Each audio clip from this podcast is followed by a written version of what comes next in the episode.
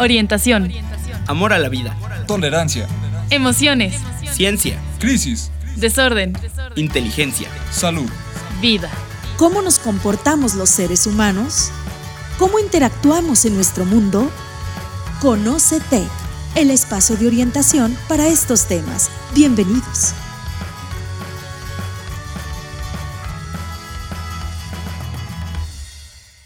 Muy buenas tardes.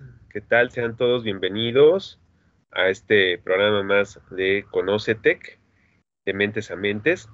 Y me da mucho gusto saludarlo en una emisión más que pues llevamos a cabo para, todos ustedes, para toda la, gente que nos sigue, con, mucho cariño, la tenemos aquí.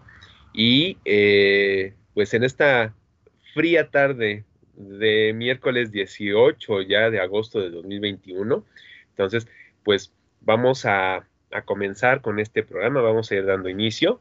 Y pues bueno, eh, para el día de hoy tenemos eh, a un invitado de lujo, tenemos eh, de invitado al doctor Eliseo Gómez. ahorita, bueno, voy, a, voy a, hablar un poquito sobre, él, sobre su, su trayectoria. bienvenido, Eliseo. Muchísimas gracias. Buenas tardes a todos. Gracias por la invitación. Gracias a ti, Eliseo. Y bueno, pues también como, como en otros programas, por supuesto, nos acompañan la psicóloga Sara María Fernández. Hola Sara, muy buenas tardes. Hola Leo, hola a todos y todas. Y a la psicóloga Adriana Delgado. ¿Qué tal Adriana? Buenas tardes. Hola, hola. Saludos a todos. Gracias Leo. Gracias a ti, Adriana. Y bueno, pues eh, como siempre, eh, quien hace posible este programa es el ingeniero Jonathan Murúa, quien siempre nos acompaña toda eh, lo que es la parte técnica, pues es un gran apoyo constante, como siempre. Y, pues bueno, les recuerdo que este programa es parte del Departamento de Bienestar y Consejería del Tecnológico de Monterrey, Campus Toluca. Y pues bueno, em, ¿de qué hablaremos hoy? pues bueno, tenemos un tema bien interesante. Eh, vamos a platicar sobre ansiedad, depresión y si tengo ambas. Bueno, em, vamos a abordar eh, un panorama general sobre lo que es el trastorno mixto ansioso depresivo y bueno, también vamos a platicar sobre cuándo podría ser el momento eh, para que una persona pues requiera y, necesita ya buscar un apoyo profesional, ¿no? Y, bueno, pues vamos a tener ahorita un panorama general eh, sobre qué es el trastorno ansioso mixto depresivo. y, bueno, justamente pues pensando en que eh, esta es una, una, eh, una, situación, una problemática que es bastante frecuente entre la, la población, pero bueno, ya ahorita ahondaremos un poquito más en el tema ya con, nuestro, nuestro invitado.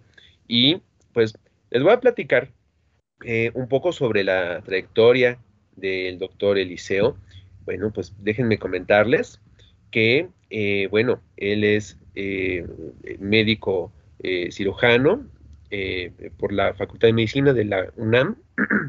tiene la especialidad en psiquiatría también este, por la Facultad de Medicina de la UNAM, habiendo se formó en el Hospital Psiquiátrico Fray Bernardino Álvarez. Eh, y bueno, tiene también una subespecialidad en psiquiatría de enlace eh, por la Universidad La Salle. Y eh, bueno, pues actualmente él se desempeña como médico psiquiatra del, del DIMS, Instituto Mexicano del Seguro Social.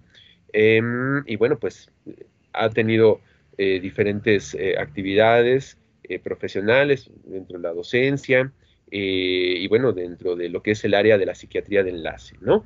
Entonces, pues, bueno, pues vamos a, comenzar a platicar de este tema. Bueno, pues, vamos a platicar qué, qué es el trastorno ansioso mixto depresivo, doctor Eliseo. No sé si nos puedas eh, dar un panorama sobre lo que es este trastorno. Sí, bueno, el trastorno mixto ansioso depresivo, como su nombre lo dice, es una enfermedad que tiene componentes depresivos y ansiosos. Esto es, ninguna de las dos enfermedades se puede diagnosticar por separado. Podemos decir un trastorno per se ni un trastorno depresivo, sino es la conjunción de ambos en el que no hay una no hay un predominio de síntomas de ninguno de estos, sino va a haber síntomas afectivos tales como esa, la parte de eh, el desánimo, el desgano, no tener iniciativa motivación para realizar cosas, moverse. Eh, también va a haber síntomas ansiosos, como esta sensación de angustia, de desesperación, esta sensación de, de, que puede llegar de la nada, de temor, un temor no saber a qué, a qué, pero se tiene un temor, se manifiesta un temor, eh, ya dependiendo de las características. O otro de los síntomas que se puede presentar, simplemente un temor a volverse loco, porque las sensaciones no se las saben explicar las sensaciones no son, eh, pues si estás bien y de repente te llega esa sensación, pues bueno, ellos piensan o tienen miedo de volverse, volverse locos. Entonces tenemos esta, esta conjunción de síntomas afectivos y ansiosos en un mismo individuo, en un mismo tiempo, en un contexto determinado que está generando malestar. Este malestar debe de ser constante. ¿Qué quiere decir? Que debemos de tener estas sensaciones casi todo el día, casi todos los días. Se menciona que por un tiempo estipulado de más de 15, más de dos semanas, eh, constante esta sintomatología para poder hablar ya como tal de un trastorno. Ok, muchas gracias, eh, doctor Eliseo. Eh, de alguna manera, bueno, estamos encontrándonos con una situación clínica que pues conjuga ¿no? Ambos trastornos, lo que es depresión, lo que es ansiedad, pero que, bueno, encontramos que no, no es, eh, no reúne, cuando no se reúnen los requisitos, los, los, síntomas para que se diagnostique por separado, es cuando llegan a, poderse diagnosticar el trastorno mixto ansioso depresivo. Em, fíjense que, bueno, les platico que tenemos una cápsula informativa también que vamos a escuchar ahorita, eh, que nos hizo eh, nuestra psicóloga Sara María Fernández para conversar también y, dar seguimiento a esto que, nos eh, empezó a comentar el doctor Eliseo. Vamos a escucharla, ¿qué les parece? El trastorno mixto ansioso depresivo se refiere a aquellos casos en donde las personas no pueden ser diagnosticadas con ansiedad o depresión, ya que no cumplen con todos los síntomas. Sin embargo, muestran tener algunos síntomas de ambas patologías de manera simultánea. Para diagnosticar el trastorno mixto ansioso depresivo, los síntomas sufridos no pueden reunir todas las condiciones necesarias para identificarse con ninguno de los trastornos, ni pueden tener suficiente gravedad como para que sea necesario hacer dos diagnósticos, uno de depresión y otro de ansiedad. Una característica más de gran importancia es que ambos tipos de síntomas deben aparecer en un mismo periodo.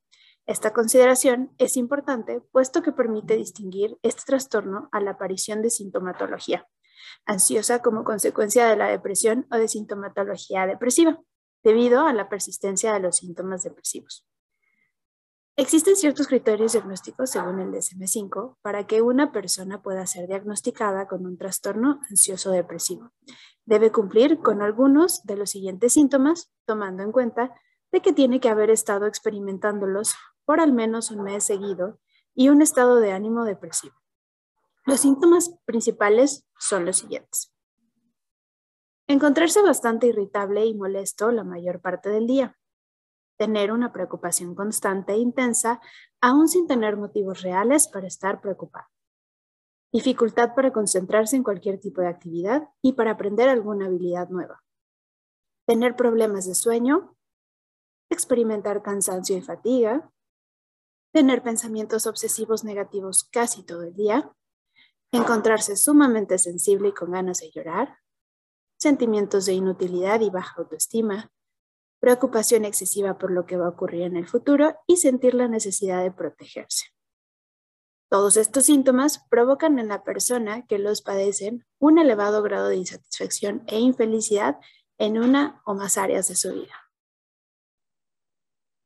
Bien, regresamos, regresamos de la cápsula eh, que escuchábamos ahorita. Eh, definitivamente eh, es algo que, que, está muy presente, pero ¿qué opinan ustedes, Adriana, Sara, doctor Eliseo? Em, ¿cuál, ¿Cuál es la, prevalencia de este trastorno en, en, la población? O sea, sabemos que es algo frecuente, sabemos que es algo de mucha incidencia, pero ¿hacia qué poblaciones se va más, podemos encontrar más este trastorno? hombres, mujeres, más o menos en qué edades podemos encontrar este trastorno. No sé quién guste comentar esto. Pues si quieren, yo puedo dar como mi punto de en cuanto, en cuanto a lo que he experimentado.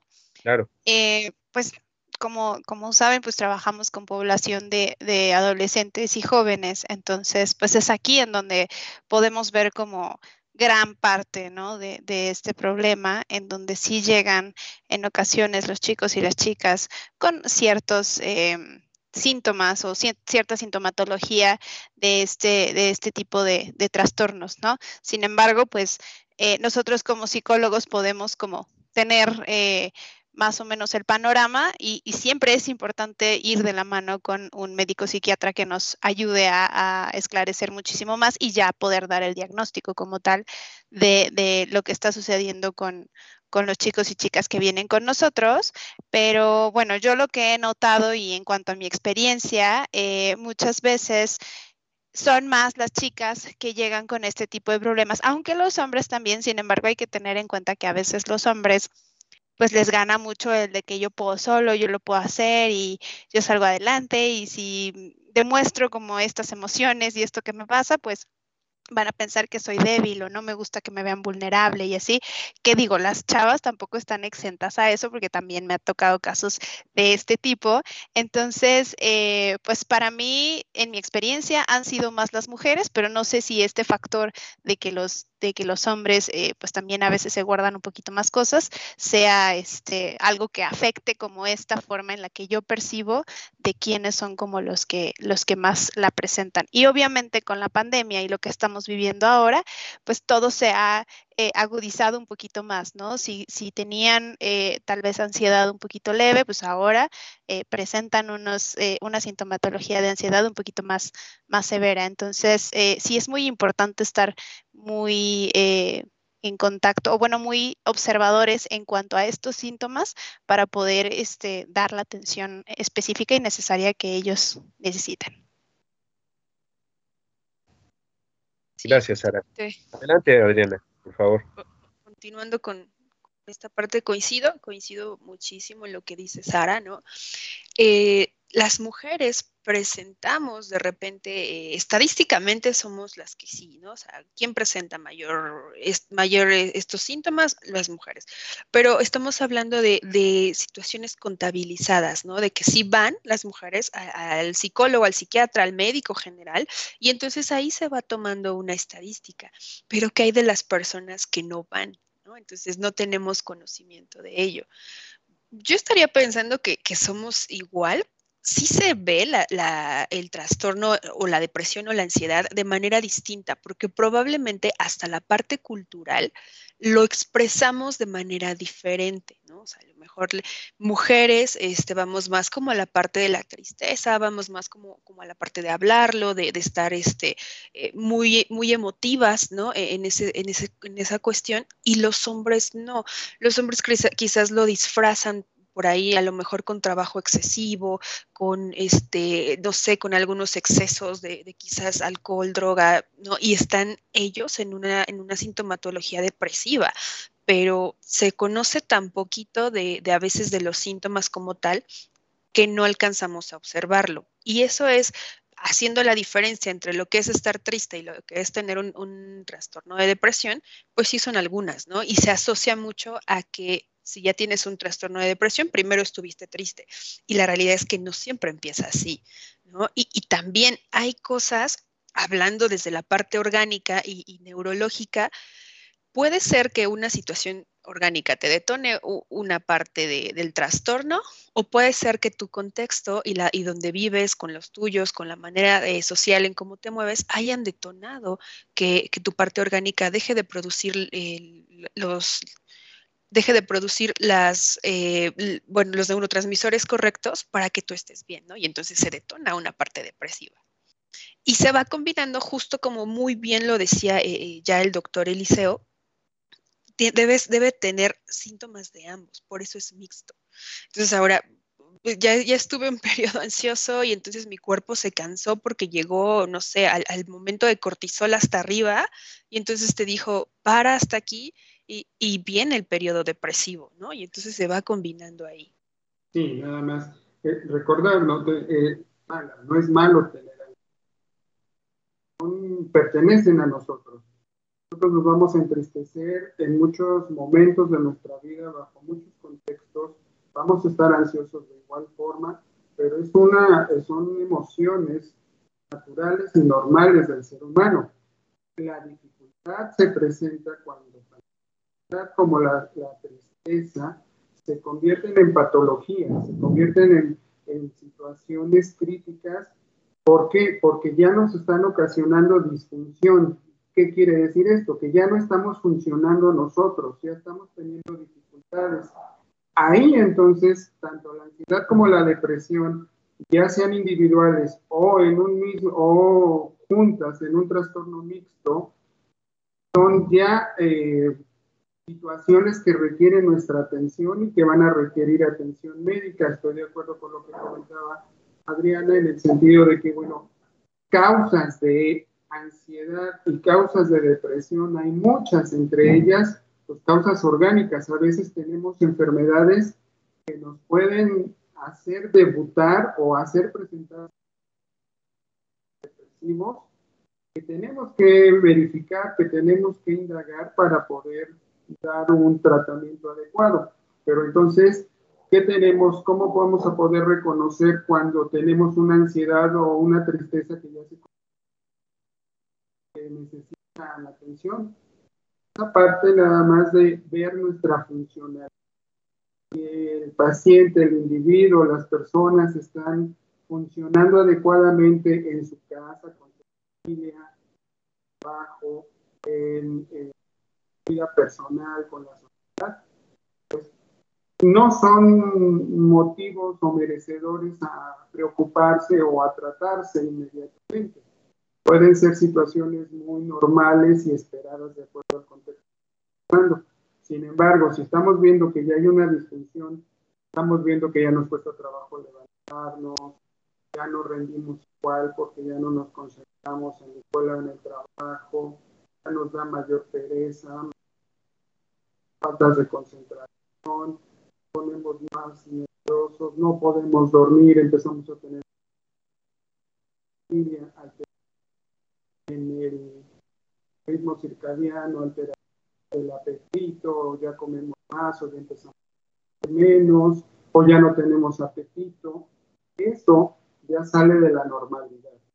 Y en cuanto a las edades, bueno, pues eh, esto se puede presentar en cualquier edad, se puede presentar tanto ansiedad y depresión en niños, en adultos, en adultos en jóvenes, pero obviamente la frecuencia que más hemos visto, a menos experiencia, ya son adultos mayores. Como tal, un trastorno mixto ansioso depresivo lo vemos más en adultos mayores. Como patologías separadas, ansiedad y depresión, sí va a haber eh, presencia tanto en niños como en adolescentes y en adultos jóvenes.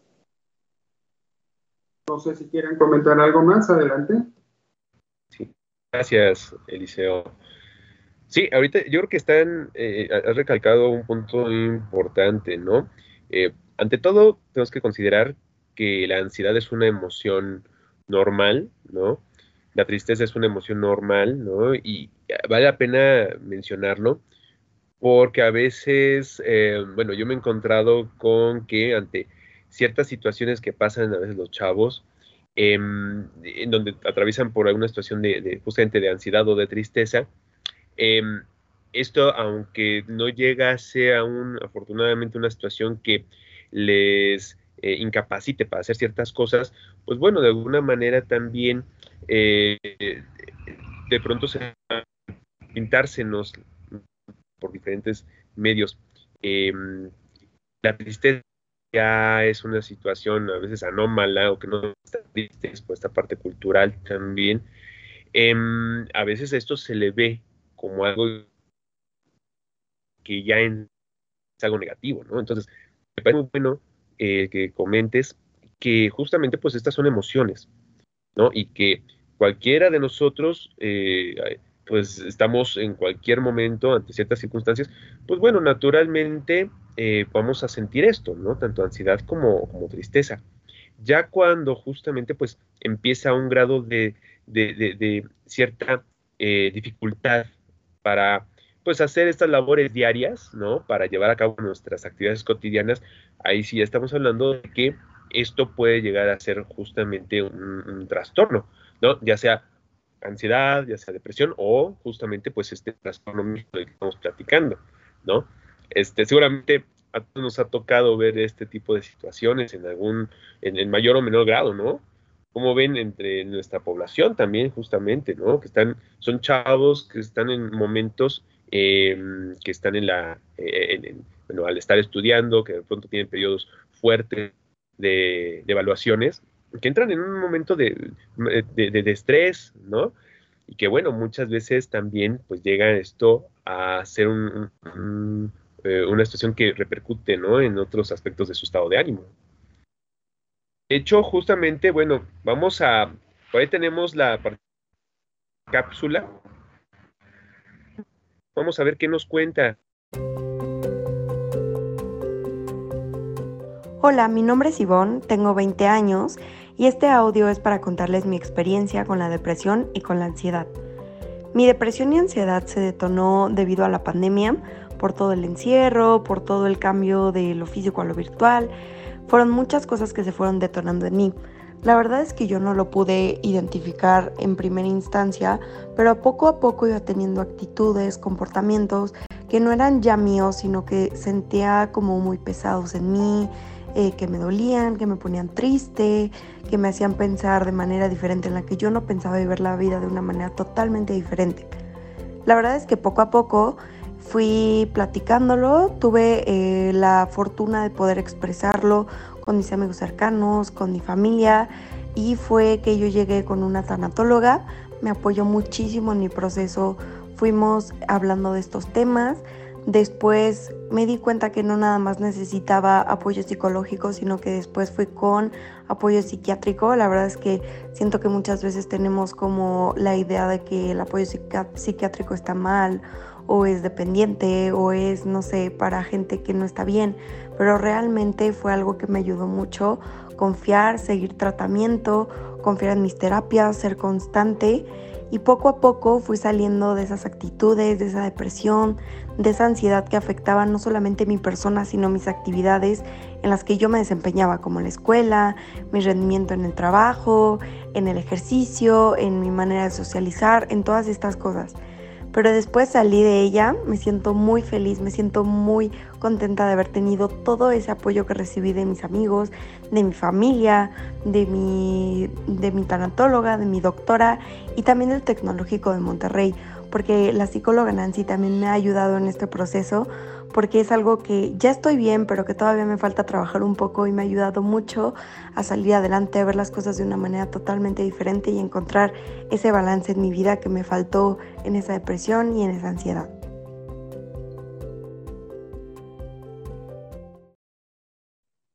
Bien.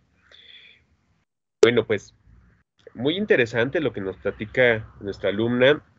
Eh, un caso directo, ¿no? De nuestros estudiantes, de cómo Em, de pronto pues al estar eh, cursando sus, semestres pues atraviesan por periodos también de diferentes eh, cargas a nivel eh, no nada más académicos sino también a nivel emocional no y bueno justamente pues es ahí donde muchas veces nos, nos, buscan como departamento de bienestar y consejería y bueno pues es parte de nuestra función no el, ver qué se puede hacer si hay una situación que em, es, es em, tratable, ¿no? A través de consejería, o bien justamente requiere alguna canalización, ¿no? Eh, eh, eh, hace unos segundos nos comentaba el doctor Eliseo también sobre esta parte del trastorno adaptativo, ¿no? Que muchas veces es, es, algo que llega a darse justamente en estudiantes frecuente. entonces, no sé si gustes, doctor Eliseo, platicarnos un poquito más brevemente sobre este trastorno adaptativo, ya que estamos ahí de, tocándolo, rozándolo. Sí, perdón. Este, sí, en cuanto a la, recordar nada más que es más frecuente que los trastornos de grupo de, de, de personas, eh, hablando de estudiantes, porque eh, los trastornos, pues, este tipo de adaptación, bueno, no como tal un trastorno, sino puede haber hasta reacciones que son adaptativas, ¿no? Situaciones que son muy normales, pero que no llegan a ser todavía un trastorno. Reacciones adaptativas, el cambio de escuela, el cambio de compañeros, el cambio académico, eh, situaciones con las que se van socialmente, crear, generar nuevos grupos, ser aceptado, tener nuevas relaciones, conocer personas, iniciar relaciones de pareja, iniciar relaciones de noviazgo. Todas esas son situaciones de adaptación que la adolescente se encuentra pues, viviendo por, por la edad en la que está y son muy frecuentes.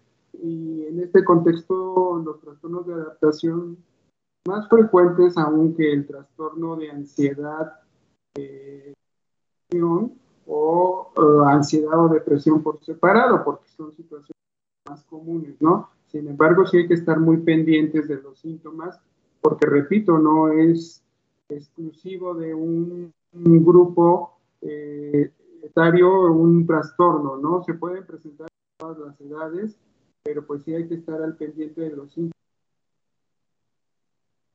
Poderles este, apoyar y que ellos mismos a veces identifiquen que están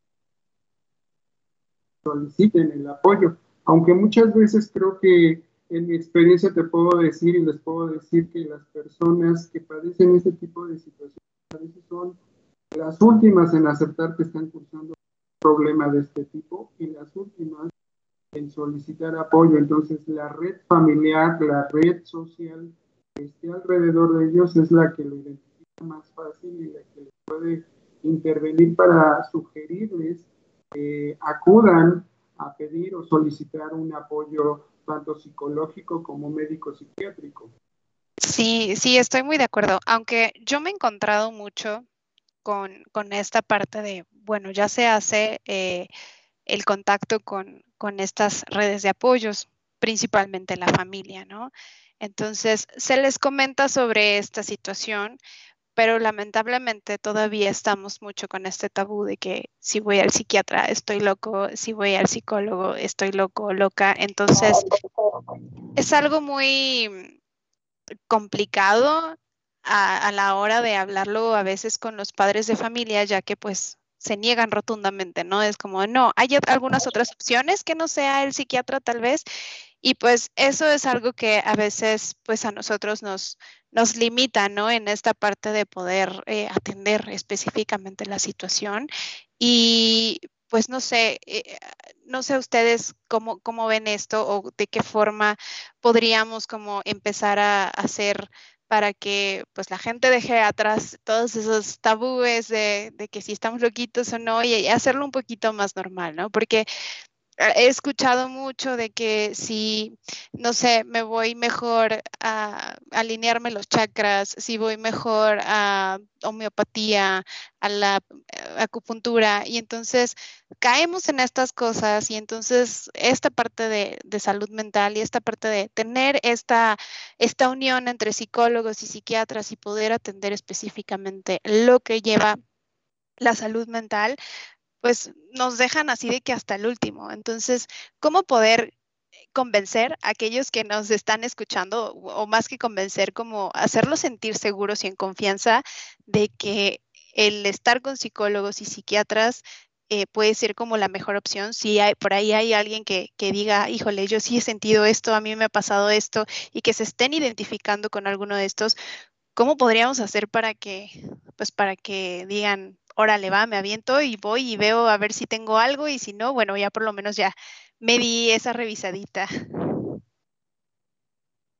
Creo que has tocado un tema sumamente importante, Sara, que es el de el, el de decir voy a revisarme para ver qué está pasando, Eh, creo que eh, lo que decía el doctor, ¿no? A veces no, los que lo tenemos no somos los últimos en darnos cuenta, sino que ya somos ahí las personas que están alrededor, que te dicen, oye, te sientes bien, oye, de un tiempo para acá estás así, estás asá, ¿no?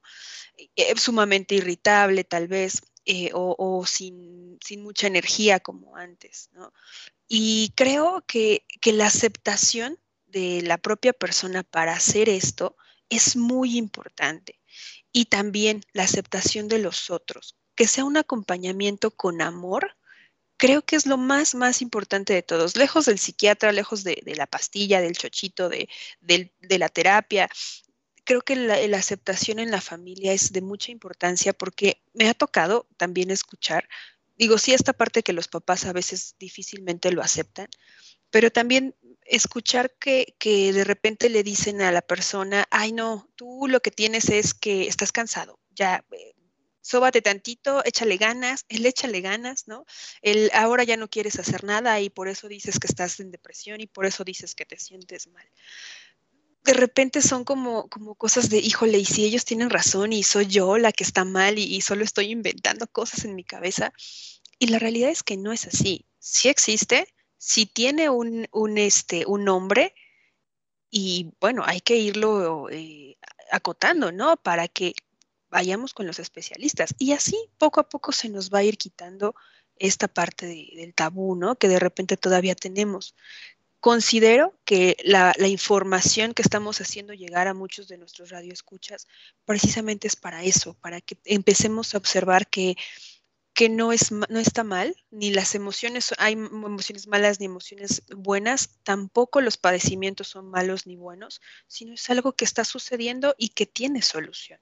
Ahorita que comentan todo esto, eh, sí, ¿no? Definitivamente, eh, digo, son, son gajes de nuestro oficio, ¿no? El tener que de repente como buscar las maneras para eh, que, las personas puedan acercarse a, un, algún servicio, ya sea de psicología o de psiquiatría, ¿no?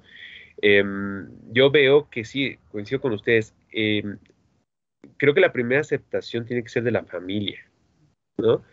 Eh, y de alguna manera, bueno, eh, muy acompañada, muy de la mano con cuando la, persona que está padeciendo la, problemática ya empieza a caer en cuenta de que sí, efectivamente, pues oye, a lo mejor no estoy rindiendo porque traigo alguna situación, ¿no? A lo mejor llega un momento en donde estoy teniendo eh, un, eh, menor desempeño, un menor aprovechamiento porque traigo situaciones, ¿no? Entonces, pero ¿qué pasa? Bueno, si, si la misma familia niega estas situaciones, o como tú decías, no, no, pues a lo mejor estás nada más cansadito, duérmete un ratito y te vas a reponer, ¿no? Entonces, eh, sí, este trabajo conjunto, ¿no? De, de, la familia con la persona que tiene en sí la problemática, yo creo que es básico. Y, y esa es una parte muy interesante de nuestra labor, ¿no? Veo que de alguna manera, afortunadamente, eh, relativamente hay, hay, personas que aceptan, que requieren de una intervención. Y justamente ahí empezamos a platicar, ¿no? Sobre este, este punto de eh, cuándo se requiere que una persona acuda con un especialista, ¿no? Ya sea psicología, psiquiatría. ¿En qué momento es que una persona amerita. Y hace rato tocábamos un poquito el punto de, la funcionalidad.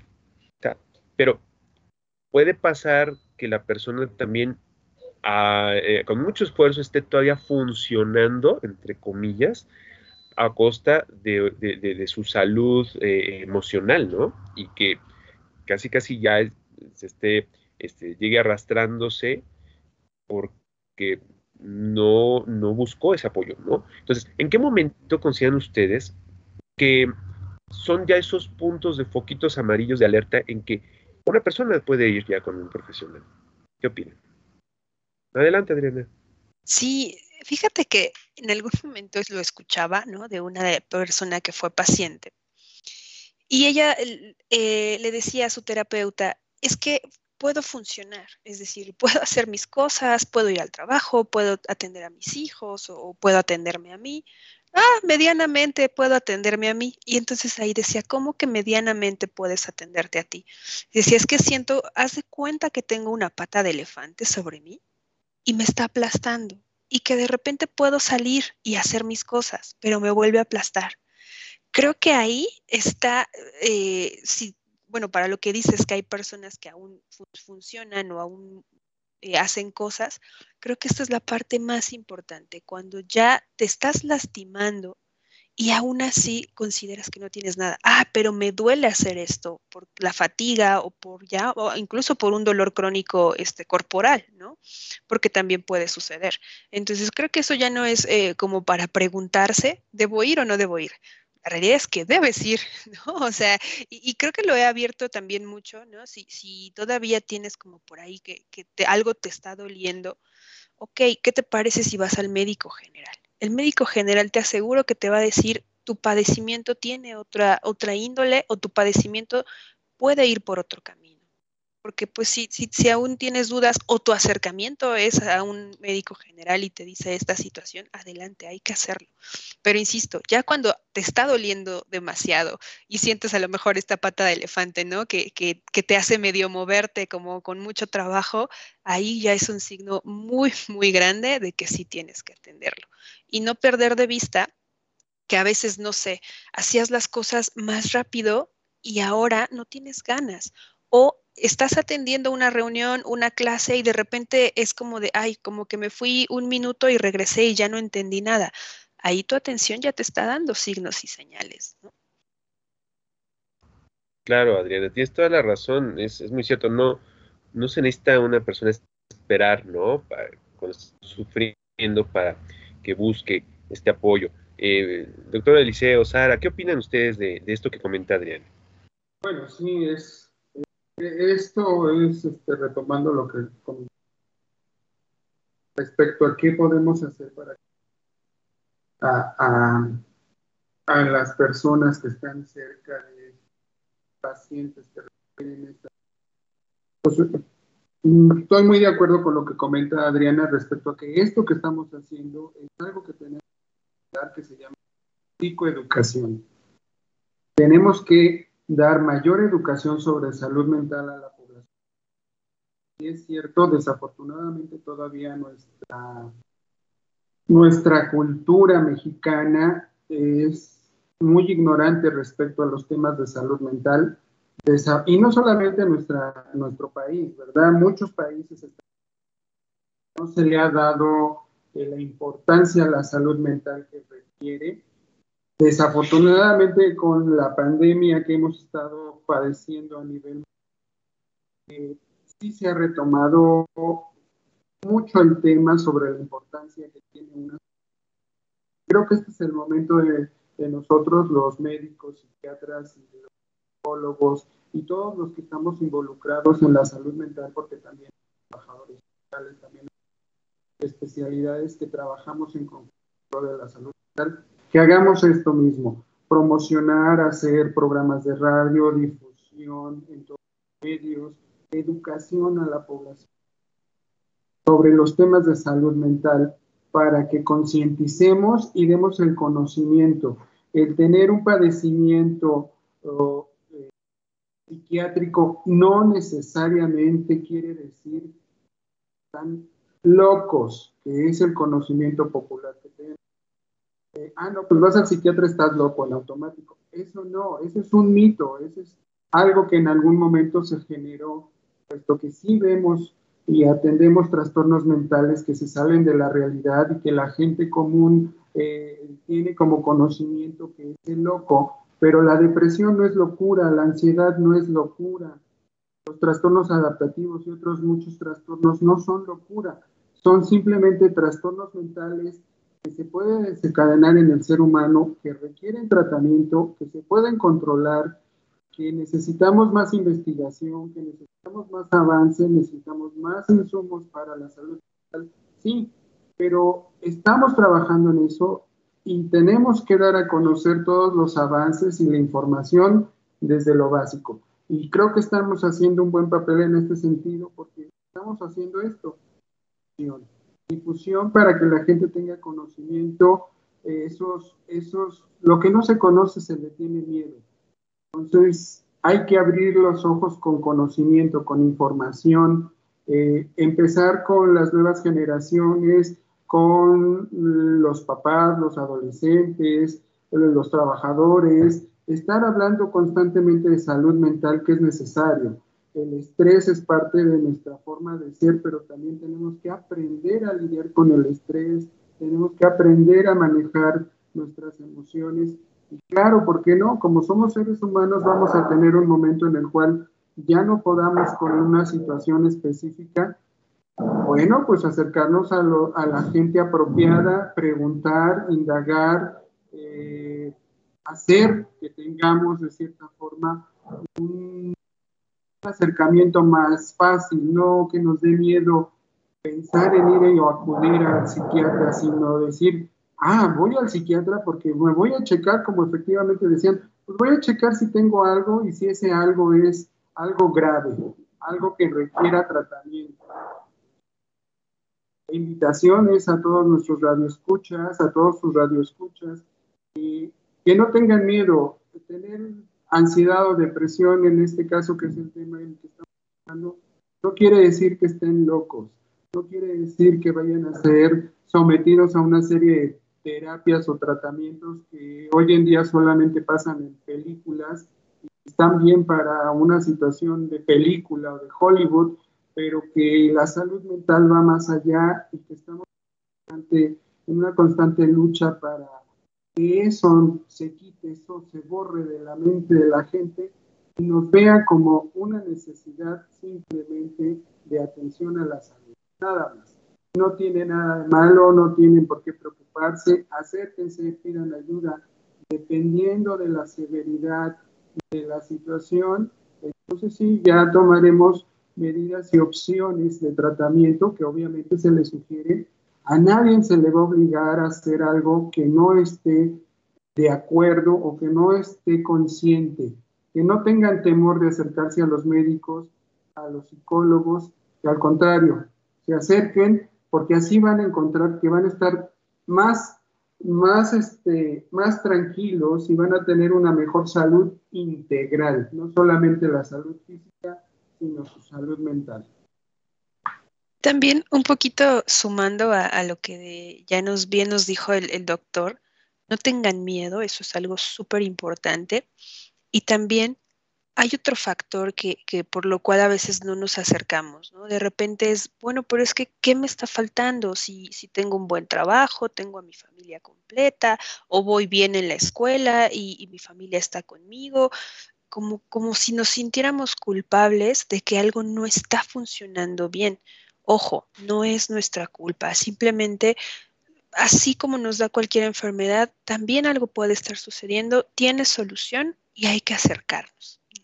La depresión o la tristeza, la ansiedad no está ligada a alguna situación de no tengo, me hace falta, me va mal. No, sino que nos puede dar a cualquier persona en cualquier momento, tal vez me atrevo a decir que a cualquier edad, porque puede suceder y simplemente hay que arreglarlo. Entonces hay que quitarnos el miedo y también hay que quitarnos la culpa. Así es, Adriana, realmente, tanto con el comentario del doctor Eliseo como con lo que pues, diciéndonos, es cierto, al final de cuentas, em, todo esta, esto que hacemos, por ejemplo, en el, el programa, difundir información, temas se abran y se vea pues como, como eh, un tema con mayor conocimiento, ¿no?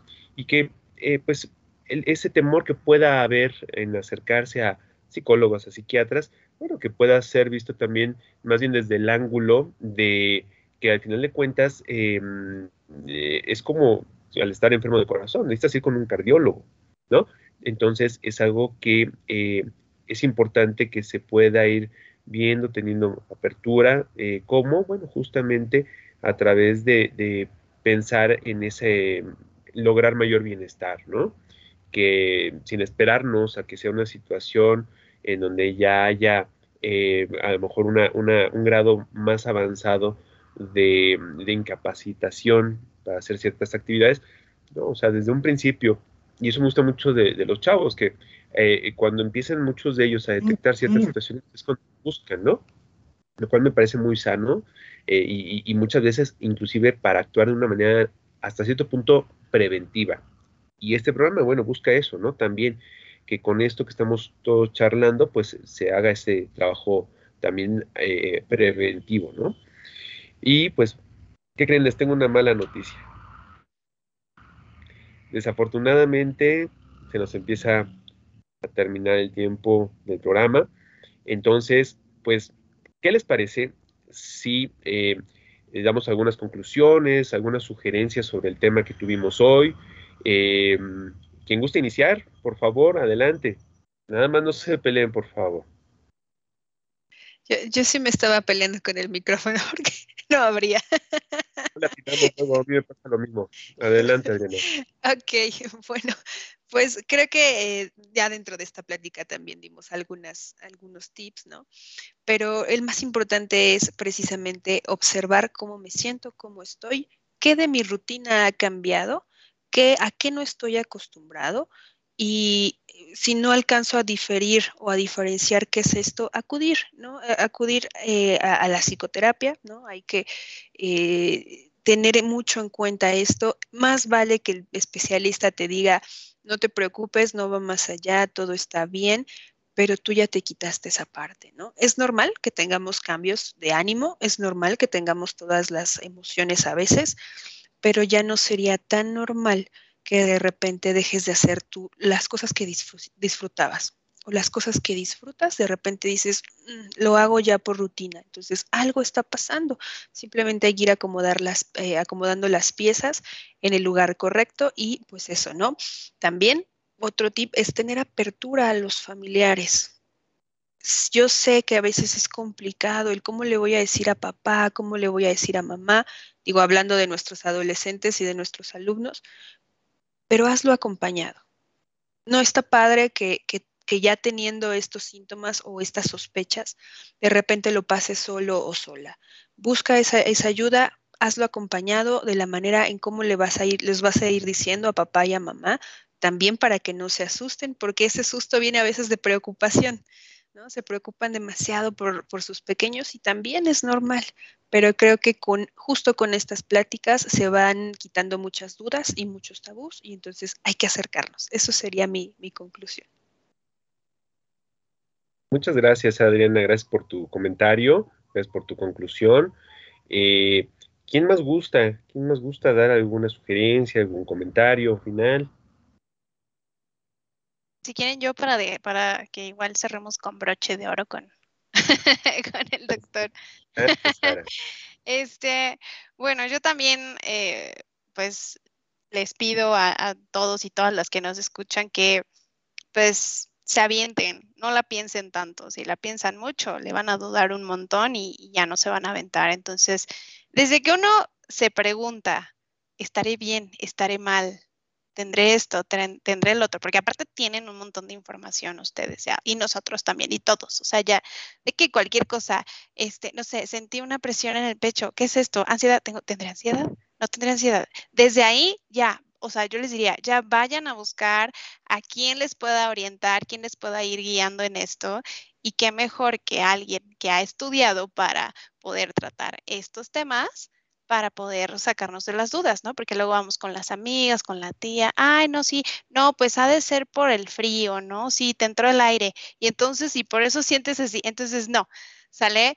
Sí, estemos bien conscientes de todo esto, de lo que siento, de lo que pienso, y como dice Adriana, si algo ya cambió en mí, sí, que obviamente es normal evolucionar y cambiar, pero ya cuando son cambios tan drásticos y que aparte no nos sentimos bien con estos cambios, o sea, no estamos totalmente cómodos con ello, pues vamos a, vamos a buscar ayuda. Y, pues más que nada eso, hay que buscar ayuda para poder tener bien los diagnósticos específicos que tengamos, porque los que hoy vi, bueno, el que hoy vimos que es el mixto, pues a veces tanto puede ser el mixto o como puede ser ansiedad o como puede ser depresión. Entonces, qué mejor que este, estar con un profesional de salud mental, pues para que nos guíe y nos oriente de la mejor forma. Y pues sí, aviéntense, que no les dé miedo, aviéntense y pues al aventarse todo va a mejorar. Acuérdense que después de la tormenta siempre llega la calma, entonces confíen, confíen en que si se avientan y si van y buscan ayuda, seguramente eh, algo saldrá bonito de todo eso. Muchísimas gracias, Sara, por tu comentario. Y pues vamos a, cerrar con broche de oro, como decías. Doctor Eliseo, adelante, lo que, con lo que tú gustes concluir, lo que tú gustes sugerir. Gracias, León. Pues quisiera concluir diciéndoles que es muy importante que tengamos en mente que tenemos que querernos y querernos significa también saber escucharnos, escuchar nuestro cuerpo, escuchar nuestra mente, identificar cuando algo esté mal y saber también pedir ayuda, solicitarla. Obviamente solicitarle a la persona, como ya decía Sara, la persona indicada, la persona que nos pueda orientar. Entonces, pues para concluir, ya lo han dicho, lo importante es solicitar la ayuda, pero no pasa nada, no tengan miedo si se trata de salud mental, de temas de salud mental. Tienes que ir con un psicólogo, tienes alguna duda, alguna inquietud. Acércate con algún psicólogo, si el psicólogo va a detectar que tenga alguna situación más severa, una atención psiquiátrica y psiquiatra, pero lo importante es eso, saberse eh, querer y parte de eso es atenderse. Si yo siento que algo está mal en mí, si yo identifico que algo me está pasando y que no es volutivo, que no es solamente de que yo quiera, pues acerquémonos, demos el primer paso queriéndonos y no perdemos nada con pedir una opinión, acercarse a un servicio de salud mental, a un servicio de psicología y que de ahí nos canalicen si requerimos mayor tratamiento o una situación. Adelante, estamos para servirles y que no tengan miedo. Hay que tener mayor conocimiento y yo los invito a que cada vez más se informen sobre los padecimientos psiquiátricos o mental, que se acerquen más y que esto lo vean como muy natural. Esto es esta es la parte eh, que tenemos que adquirir de rutina y de hábito, que es checarnos, así como tenemos la rutina de checar el carro cada X tiempo, bueno, darle mantenimiento, también nuestra mente necesita ese mantenimiento. No necesariamente necesitamos tener un malestar o una enfermedad para poder acudir a un servicio de salud. Puede ser al contrario, podemos hacer muchas acciones de forma preventiva para que no tengamos desarrollo de trastornos mentales. Muchísimas gracias a todos espero que les sirva esta información y quedamos ah, ah, siempre eh, para colaborar en estas temáticas y poder ayudar a todos y a toda su, a toda su población radio escucha y a toda su población. Muchísimas gracias. Gracias a ti, Eliseo. Muchas gracias por tu comentario. Y pues muchas gracias por haber aceptado esta invitación. Nos da mucho gusto que nos hayas acompañado. Y pues bueno, nos despedimos de ustedes. Em, un servidor, Leonardo Galván Vargas, les agradece a todos nuestros seguidores eh, que hayan estado aquí viéndonos. Y pues bueno, les recuerdo, pueden dejarnos sus comentarios, em, dudas que tengan, propuestas para abordar en algún siguiente programa, déjenos ahí escrito. Y pues les recuerdo que este programa es del Departamento de Bienestar y Consejería. Eh, muchas gracias, Adriana. Gracias, Sara. Gracias, doctor Eliseo. Gracias, Jonathan. Muchas gracias siempre con tu, con tu apoyo. Y pues bueno, nos vemos la próxima semana. La próxima semana vamos a estar platicando sobre eh, el insomnio y algunos trastornos del sueño. Vamos a platicar un poco sobre ellos. Vamos a tener un panorama también así general para ir identificando este tipo de, situaciones clínicas y bueno, pues para ver también qué, qué, puede hacerse, cómo identificarlas, cómo poder eh, abordarlas, ¿no? Para que en caso necesario, pues también se haga algo al respecto. Cuídense mucho, que tengan una excelente tarde. Nos vemos. Los esperamos en la próxima emisión de Conócete, un espacio de orientación y apoyo a través de la radio.